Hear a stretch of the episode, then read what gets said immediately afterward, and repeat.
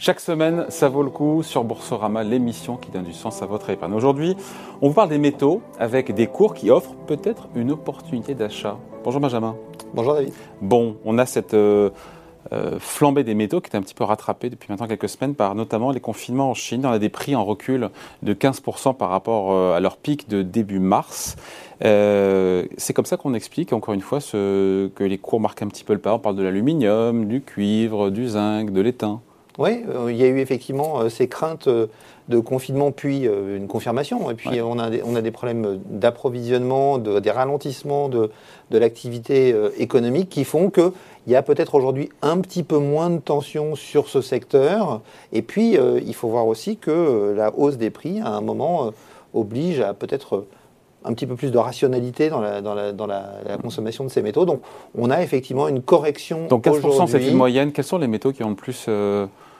pas bu la tasse, mais qui sont le plus revenus à des cours un peu plus sages. Tout récemment, on a eu une correction du nickel qui avait connu une flambée, souvenez-vous, dans le courant du mois de mars, à la suite d'un problème avec un acteur chinois. Oui. On était monté, je crois, à 100 000... Alors, le cours n'a pas été officiellement coté, mais effectivement, on est retombé, après la réouverture de ce marché, aux alentours de 33 000, et là, on est repassé autour des 30 000, un petit peu moins. Donc, ça s'est bien calmé. Ça reste à des niveaux élevé, mais en même temps, c'est plus moins tendu. Oui, parce que la tension reste là malgré tout. On a des stocks qui sont très bas et on sent que dès que l'activité économique pourrait repartir, eh bien, on pourrait se retrouver très vite dans une situation de déficit dans un marché qui va devenir absolument central si on veut réaliser notre transition énergétique. On parle du cuivre. Le cuivre qui est nécessaire pour cette transition énergétique, dont les applications sont, on le rappelle. On en a partout le cuivre. On en a dans les éoliennes. Dans une éolienne, vous avez entre 950 kg et 5 tonnes de cuivre en fonction de la taille de l'éolienne. Vous en avez dans les panneaux solaires, vous en avez dans le réseau électrique, vous en avez dans les chargeurs de batterie. Vous avez 4 fois plus de cuivre dans une voiture électrique que dans une voiture thermique classique. Donc, il y en a besoin à tous les niveaux. Premier consommateur de cuivre au monde, c'est la Chine qui en absorbe 60% de cette offre mondiale de cuivre. Et la Chine ralentit encore une fois à cause des confinements. Donc là, on revient, on reboucle avec le sujet de début, c'est-à-dire voilà. C'est ça. Et alors le problème que ça pose, c'est que malgré tout, on a un besoin de voir des prix qui se maintiennent à des niveaux élevés pour pouvoir générer les investissements nécessaires dans l'outil productif, parce que, vous le disiez, on consomme déjà aujourd'hui beaucoup de ces métaux, mais la transition énergétique, c'est le passage, on a déjà eu l'occasion d'en parler, d'une dépendance aux énergies fossiles à une dépendance aux métaux, parce qu'on ne fabrique pas de l'électricité avec du vent ou avec du soleil, mais il faut un convertisseur, et ce convertisseur, il est fait essentiellement de métaux. Voilà. Et ces métaux, on les trouve où, un peu partout dans le monde ? Alors, on les trouve un peu partout dans le monde. Si on parle du cuivre, c'est essentiellement en Amérique du Sud. Le plus gros producteur du monde, c'est le Chili. Mais vous en avez aussi pour le nickel. Dans un certain nombre de pays, vous en avez en Russie. Vous en avez également en Indonésie, aux Philippines. Vous en avez également en France. À la marge. Oui, à la marge, mais Eramet est un gros producteur en Nouvelle-Calédonie. France, oui, bien sûr, Eramet. Donc, effectivement, on en a un peu partout, mais ce n'est pas forcément les pays avec lesquels on a les meilleurs rapports qui sont les producteurs de ces métaux. Et ça, c'est un vrai sujet diplomatique qu'il va falloir se poser parce qu'il va falloir qu'on développe, et il y a eu un rapport remis par Philippe Varin au début de l'année qui posait cette question et qui expliquait qu'il allait falloir développer des relations, une sécurisation de la chaîne de production si on veut pouvoir réaliser notre transition énergétique. Parce qu'elle va devoir continuer à se faire, ralentissement de la Chine ou pas, cette transition énergétique, et donc il y aura besoin de plus en plus de métaux.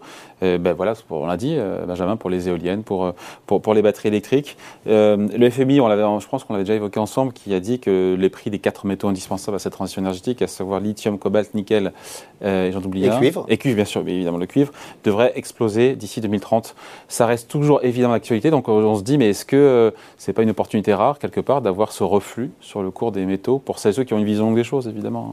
Pour nous, c'est une opportunité rare. Il y a encore eu une étude de l'université de Louvain tout récemment qui expliquait, en gros, il y a deux problèmes. Il y a la taille du réservoir, c'est-à-dire est-ce qu'on a assez de métaux pour réaliser cette transition ? La réponse est oui. Et de ce côté-là, les nouvelles sont plutôt rassurantes. Oui, on a assez de métaux. Mais après, le deuxième problème, c'est la taille du robinet. C'est-à-dire à quelle vitesse on va être capable de sortir ces métaux sous la terre pour pouvoir réaliser cette transition. Et là, il y a des défis. Parce qu'il faut ouvrir de nouvelles mines et que ça prend du temps. Ouvrir une mine, ça prend entre 5 et 7 ans dans le monde et à peu près 10 ans en Europe. Donc, comment gère-t-on les 10 prochaines années ? Après, une fois qu'on aura une première génération d'éoliennes, de panneaux solaires, on pourra commencer le démantèlement, le recyclage, et donc arriver à une certaine autonomie et un certain cercle vertueux, même en Europe. Mais il faut passer d'abord les 10 prochaines années. Et là, dans ce contexte-là, effectivement, le cours des métaux peut présenter une opportunité rare en termes de performance et en termes de tendance, à mon avis, une des plus puissantes qu'on verra dans les années à venir. Ça, c'est pour le côté structurel. Après, il y a le côté aussi conjoncturel, voire spéculatif. On a un tour de vis monétaire qu'on voit bien aux États-Unis. Certains disent que ça contribue évidemment aussi au recul de ces métaux, puisqu'il y a une espèce d'arbitrage avec un rendement des obligations américaines, notamment sur la dette souveraine américaine, qui devient à 3% plus attractive. Est-ce que la classe d'actifs, encore une fois, si on se considère les métaux comme une classe d'actifs, reste attractive avec, oui ou non, et encore une fois, opportunité avec ce contre-coup sur les cours de 15%, ce qui n'est pas rien. Nous, c'est notre conviction chez OFI, on gère des produits sur ce thème. Non, est-ce qu'à court terme, il n'y a pas un risque que ça continue parce que confinement en Chine, parce que... À très court terme, si on pense que les banques centrales peuvent continuer à monter les taux beaucoup, sans inflation, oui, ça peut représenter un risque. Sans inflation, c'est-à-dire c'est que si on a des taux réels qui remontent, parce que les taux réels sont nominaux, très négatifs, montent, mais si l'inflation est là, les taux réels restent faibles. Oui. Dans ces cas-là, les métaux... Faibles et négatifs. Et dans ces cas-là, les métaux continue de constituer une bonne tranche d'investissement. À l'inverse, si on a des taux qui montent avec une inflation qui se stabilise, eh bien là, on pourrait voir les cours souffrir davantage. Mais nous, ce n'est pas notre scénario. Si vous réfléchissez, aujourd'hui, on est dans une situation où la plupart des grands États sont énormément endettés.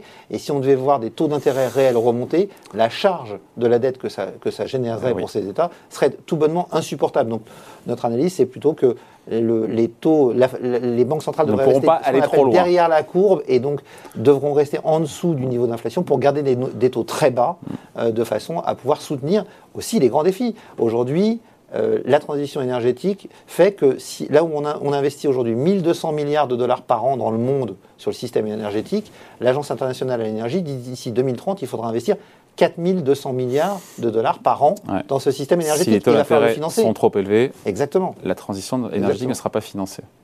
Donc elles n'auront pas la main lourde et donc ça ne...